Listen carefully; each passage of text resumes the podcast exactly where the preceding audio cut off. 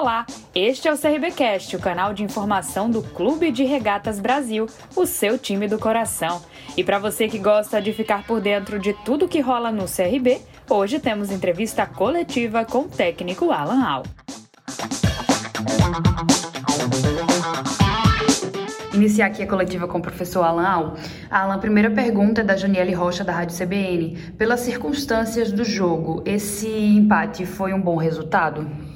Eu acho que todo ponto que a gente somar, principalmente fora de casa, ele tem que ser valorizado. Obviamente que não era o resultado que a gente veio buscar e nem mesmo o que a gente apresentou antes de, da expulsão é, do Martin para a gente poder é, é, brigar né, pela vitória e a gente vinha fazendo um jogo controlado, mas são circunstâncias do jogo, eu não estou aqui responsabilizando ninguém individualmente, mas a gente tem que valorizar sim esse ponto, até mesmo porque é, todo ponto, como eu falei, fora de casa, ele tem que ser valorizado, nos colocando na briga, nos mantendo na briga pelo acesso, que é o mais importante.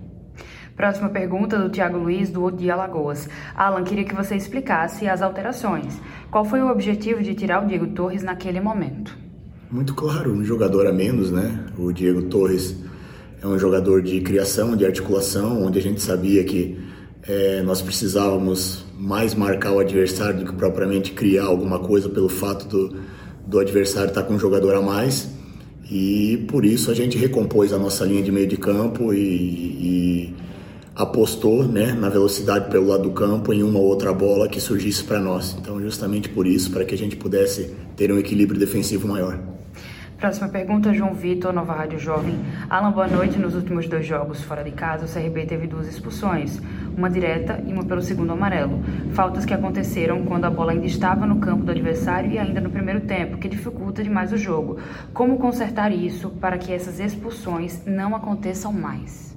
É, eu acho que é conversando, né? A gente conversou já logo depois da expulsão do Caetano e também conversamos logo depois da expulsão do Martin para a gente não confundir motivação, entusiasmo, luta com um pouco de desequilíbrio em alguns momentos. E eu acho que foi isso que aconteceu, né? Um excesso de, de, de, de ansiedade, uma precipitação em alguns momentos. Mas, como eu falei do Caetano, eu falo do Martin, são jogadores que têm total confiança da gente, que sabe que a gente vai precisar deles no decorrer da competição e vem dando uma resposta muito positiva, independente do, do, da expulsão de hoje. São jogadores que a gente sabe que, que vão nos ajudar muito no decorrer da competição. Bruno Protásio, da Rádio Pajussara. Alan, qual o planejamento para o jogo de quinta? O time deve ir com força máxima ou será uma base reserva? Tem como adiantar? Olha, a gente vai primeiro ver né, a, a questão física dos atletas, é, a gente não pode correr risco de perder nenhum atleta nesse momento tão importante da competição da Série B e ao mesmo tempo a gente sabe da importância da Copa do Nordeste para todos nós. É, temos um grupo qualificado e já provamos isso até mesmo no decorrer da competição atual da Série B, né? Que contra o Sampaio e algumas outras partidas tivemos algumas mudanças. Contra o Sampaio acho que foi mais clara de, de, de poupar, de alterar, de segurar jogadores para não correr risco de lesão, trocando os 11 atletas e 10 atletas. E eu acho que para essa Copa do Nordeste a gente vai analisar, vai ver com o nosso departamento de fisiologia para correr o menor risco possível no decorrer da, da Série B e ao mesmo tempo não deixar de valorizar a Copa do Nordeste, que é uma competição muito importante para nós.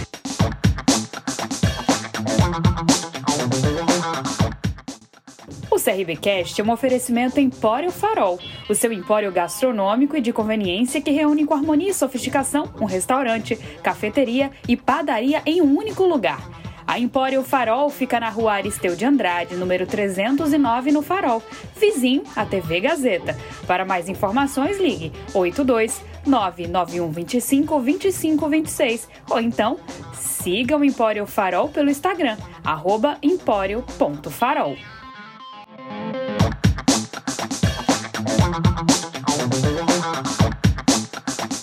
Vitor Hugo já é notícia. Alan, boa noite. Você acredita que motivos de fora das quatro linhas podem estar atrapalhando a equipe em campo?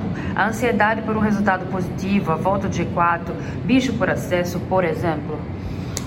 Premiação é uma coisa que a gente não toca no assunto e, e esse grupo é um grupo muito comprometido com o resultado.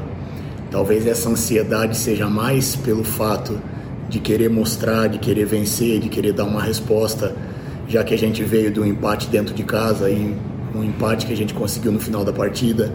Eu acho que mais essa ansiedade de, de, de comprometimento, que é um perfil muito grande no nosso grupo.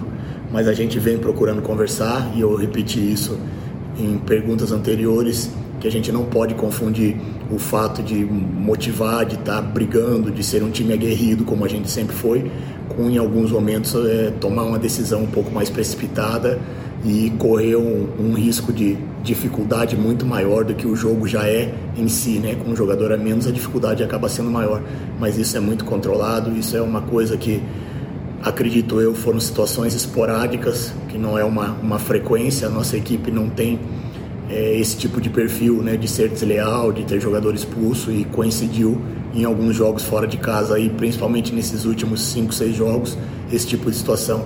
Mas a gente vai conversar com o grupo e principalmente expor e reforçar isso, né? A gente não perder a nossa competitividade, mas sem se desequilibrar. Última pergunta, Charlene Araújo na rede. Alan, você optou em tirar o Diego Torres e colocou o Claudinei, o que acabou comprometendo o jogo do Careca, que teve que voltar muito para buscar o jogo. O Bressan seria também uma opção natural? Não, o que comprometeu o jogo do Careca foi a gente estar tá com um jogador a menos. Não tem como. É, você jogando fora de casa seria o sonho, né? Poder substituir o Diego pelo Bressan e a gente manter o mesmo equilíbrio, as mesmas linhas de marcação mas não seria possível até porque você jogar 60 minutos, como acredito que foi o nosso caso, com um jogador a menos, você vai se propor mais a se defender do que propriamente atacar. Então a ideia foi recompor ali os dois volantes, não sacrificar o Diego, também pensando numa sequência de competição, de puxar ele como um segundo volante ou recompondo as linhas de marcação e correr risco de, de, de um desgaste desnecessário. Então acho que a ideia principal foi essa é, conseguimos um ponto importante fora de casa, continuamos na luta. E eu acho que o mais importante é isso: a gente seguir na luta pelo acesso, ter um equilíbrio muito grande, de que a gente tem convicção de que vai subir e ao mesmo tempo valorizar o que vem sendo feito até agora. Se não me engano, de 2017 para cá, o CRB não conseguiu fazer mais do que 55 pontos. E a gente está com 50 pontos, faltando sete rodadas para acabar e sendo um dos concorrentes direto ao acesso. Então, esse equilíbrio, tanto dentro de campo como fora de campo, de brigar por um acesso e ao mesmo tempo saber que o que vem sendo feito até agora é muito diferente do que foi feito em situações passadas, eu acho que vai ser fundamental nessa reta final.